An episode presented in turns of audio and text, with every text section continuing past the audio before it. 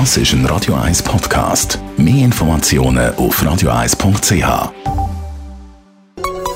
Der Konsumententipp auf Radio 1 präsentiert von comparis.ch, einem führenden Schweizer Internetvergleichsdienst. comparis.ch Jean-Claude Frick, Digital-Experte von Comparis. Natürlich reden wir heute zusammen über das neue iPhone. Gefühlt die halbe Schweiz hat das ja schon.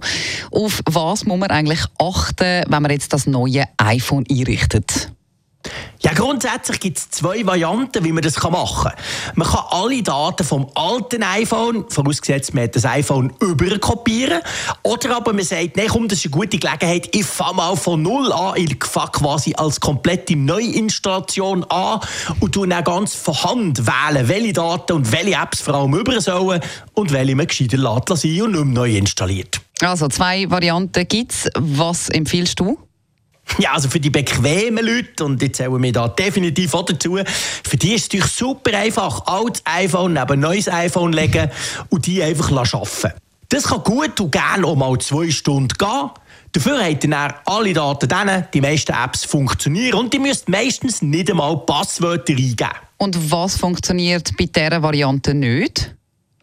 Ja, so Online-Banking-Apps oder Kreditkarten-Apps, die funktionieren meistens nicht, ist aber auch gut, weil das ist ja ein Sicherheitsfeature. Also dort muss man die neu einrichten, aber sonst ist meistens alles drauf. Und was spricht denn für die andere Variante? Das gibt ja viel mehr zu tun, wenn ich das iPhone komplett neu einrichte. Ja, das ist so. Man muss sich natürlich genau überlegen, welche Apps man wieder installieren will und muss die halt auch wieder einrichten, muss sich überall wieder einloggen, beim E-Mail-Konto, bei den Social-Media-Apps.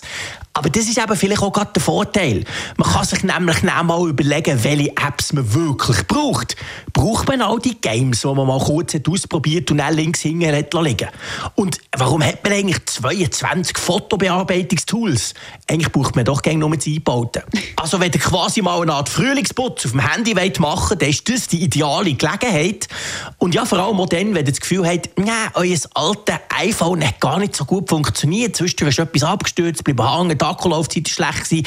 Es könnte daran liegen, dass ihr einfach zu viel Zeug drauf habt. Und dann ist es natürlich ideal, wenn man quasi einfach mal aufräumt und von vorne anfängt. Ja, also, auch wenn das ein bisschen mehr Aufwand bedeutet, tönt das eigentlich noch sinnvoll. Besten Dank, Jean-Claude Frick, Digital-Experte von Comparis.